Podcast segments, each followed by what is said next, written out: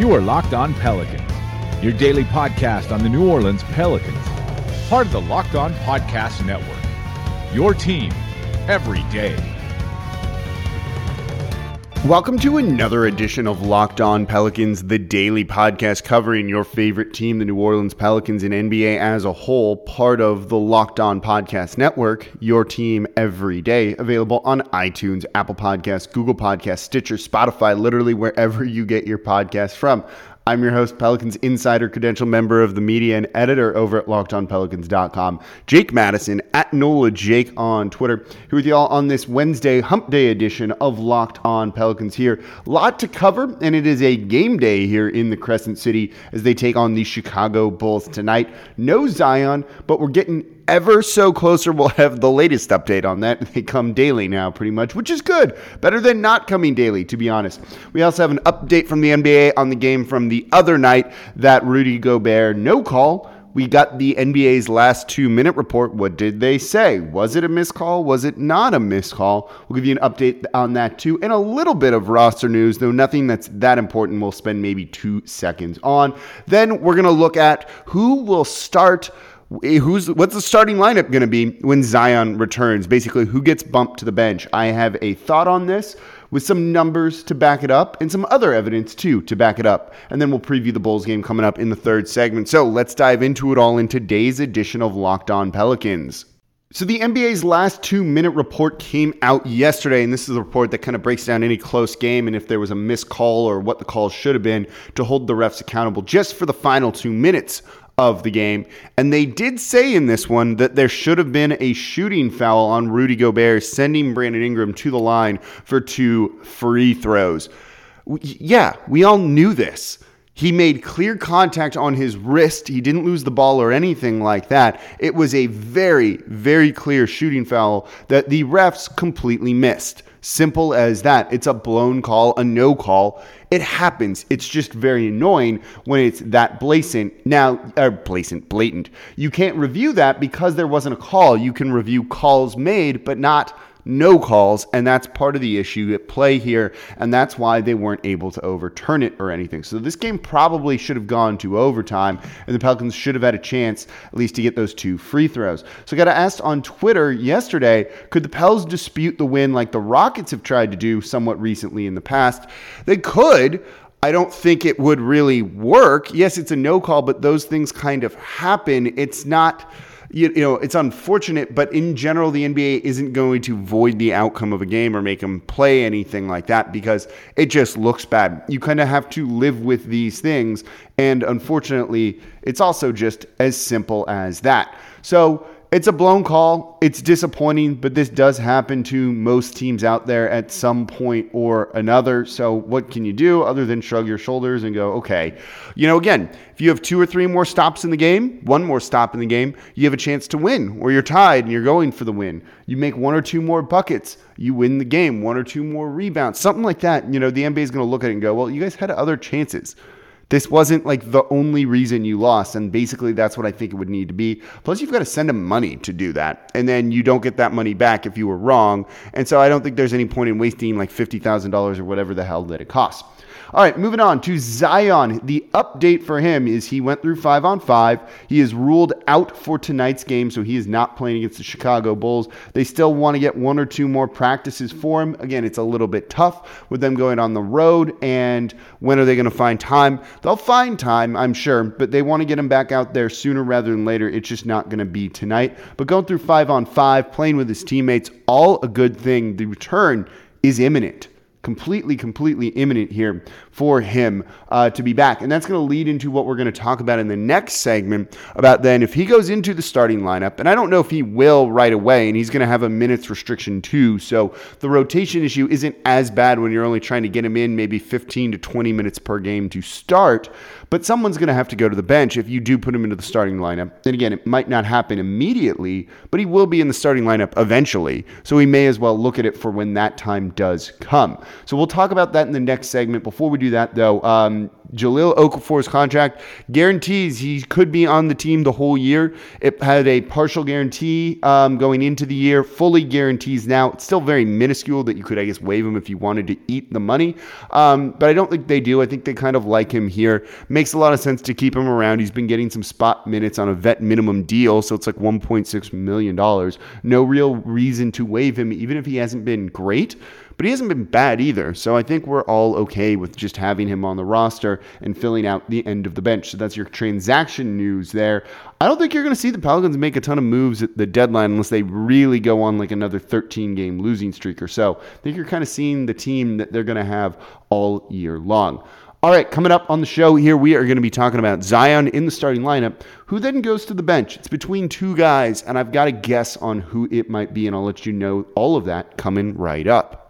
But before I do that, don't forget subscribe to Locked On Pelicans wherever you get your podcast from. Here Monday through Friday breaking down everything you want to know about the team. Looking for you guys to do 3 things for me. Subscribe to the show, leave a 5-star review with a comment out there too. That's very helpful. Helps keep this free in 5 days a week for you all. And tell a friend about the show. We don't ask for much here on Locked On Pelicans. All of these things are very easy to do and are immensely helpful. Zion's about to be back. You're excited. Get your friends excited too about it by getting them to listen to this podcast, Locked On Pelicans, available wherever you get your podcast from.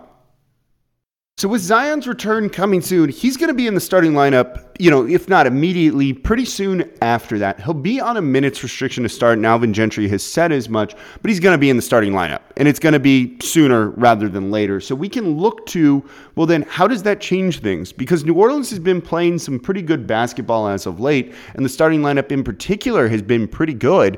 How does introducing Zion back into this affect it? And more importantly, who gets dropped from the starting lineup to the bench because you've got to get one guy out there.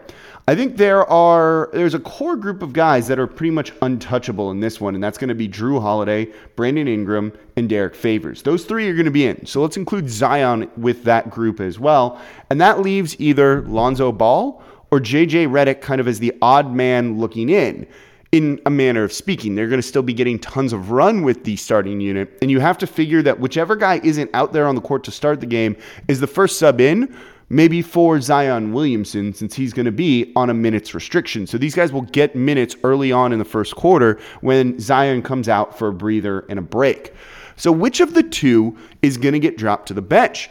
And you could go either way on this. Maybe with Zion, you need JJ Redick shooting out there and his ability to move and shoot after dribble handoffs, which he's excellent at. And he fits right in with those guys.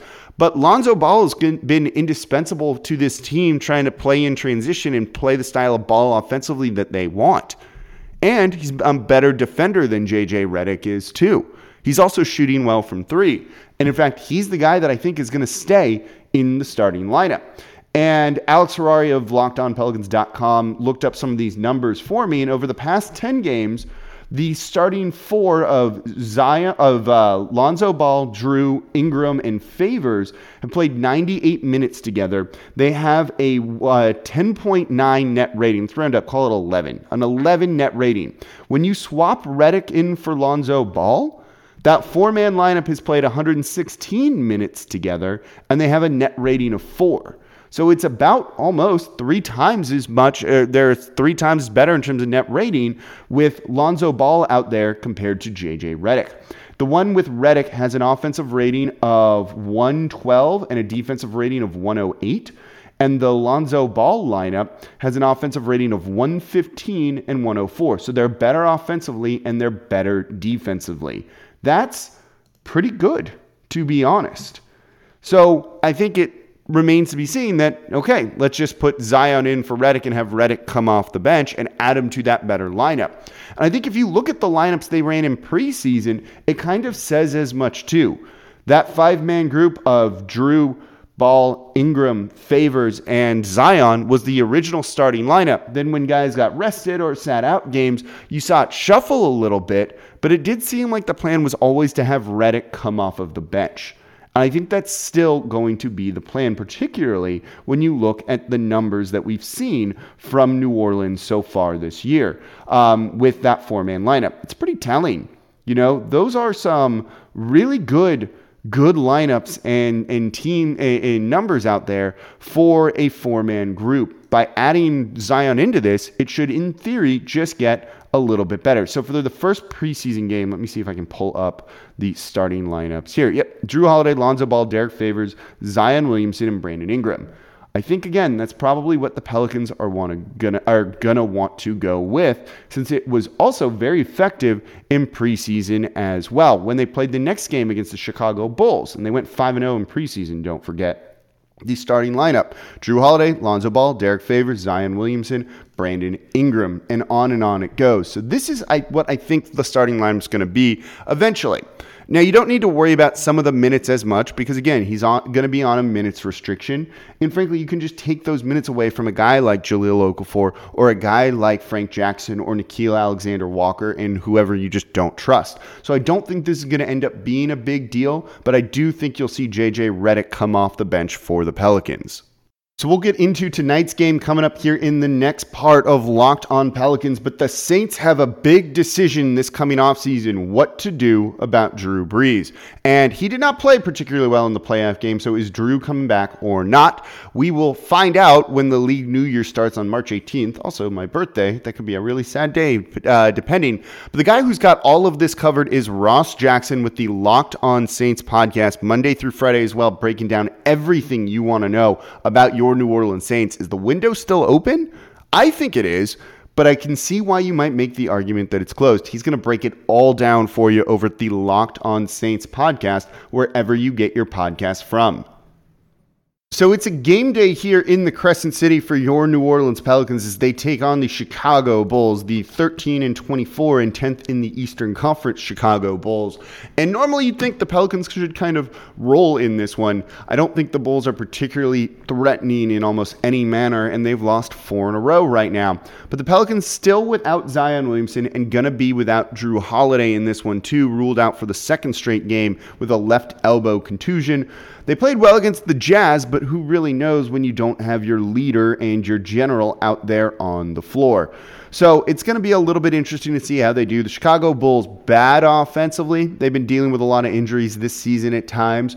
Defensively, have been kind of okay, and they're middle of the road in pace. And if New Orleans comes out and does kind of what they did to start the game against the Jazz and play the way they did, which was get out in transition and try and score, even though they didn't really convert a lot of those opportunities, they could make life difficult for the uh, Chicago Bulls in this one. Chicago turns the ball over a good bit offensively, leading to a lot of fast break opportunities for New Orleans. And frankly, that's simply the way to win this one.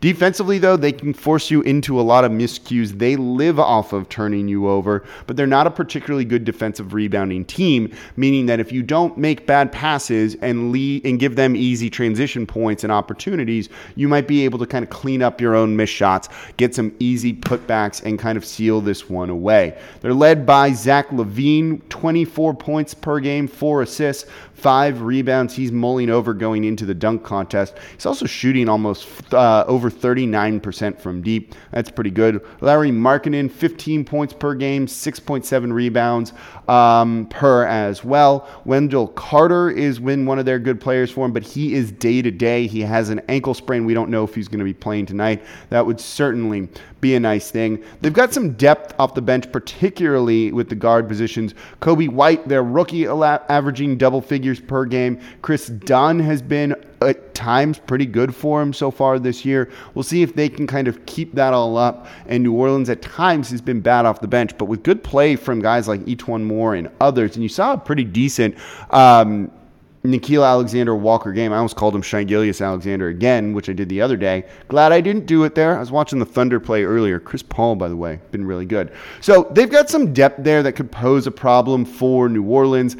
I think you can probably get the win if you play any close to what you did the other night against the Utah Jazz. Carry that over to this one, get a victory before going on what is somewhat of a difficult road trip. Somewhat. We'll see how it goes, though. This is why you play the games. It's going to be a lot of fun, particularly because we're going to get to see some Zion dunks pregame as well, which we've been seeing for him. So that's going to do it for this edition of Locked On Pelicans. Enjoy the game tonight. Thank you all for listening. And as always, I'm your host, Jake Madison at NOLA Jake on Twitter and we'll be back with you all tomorrow to recap the game.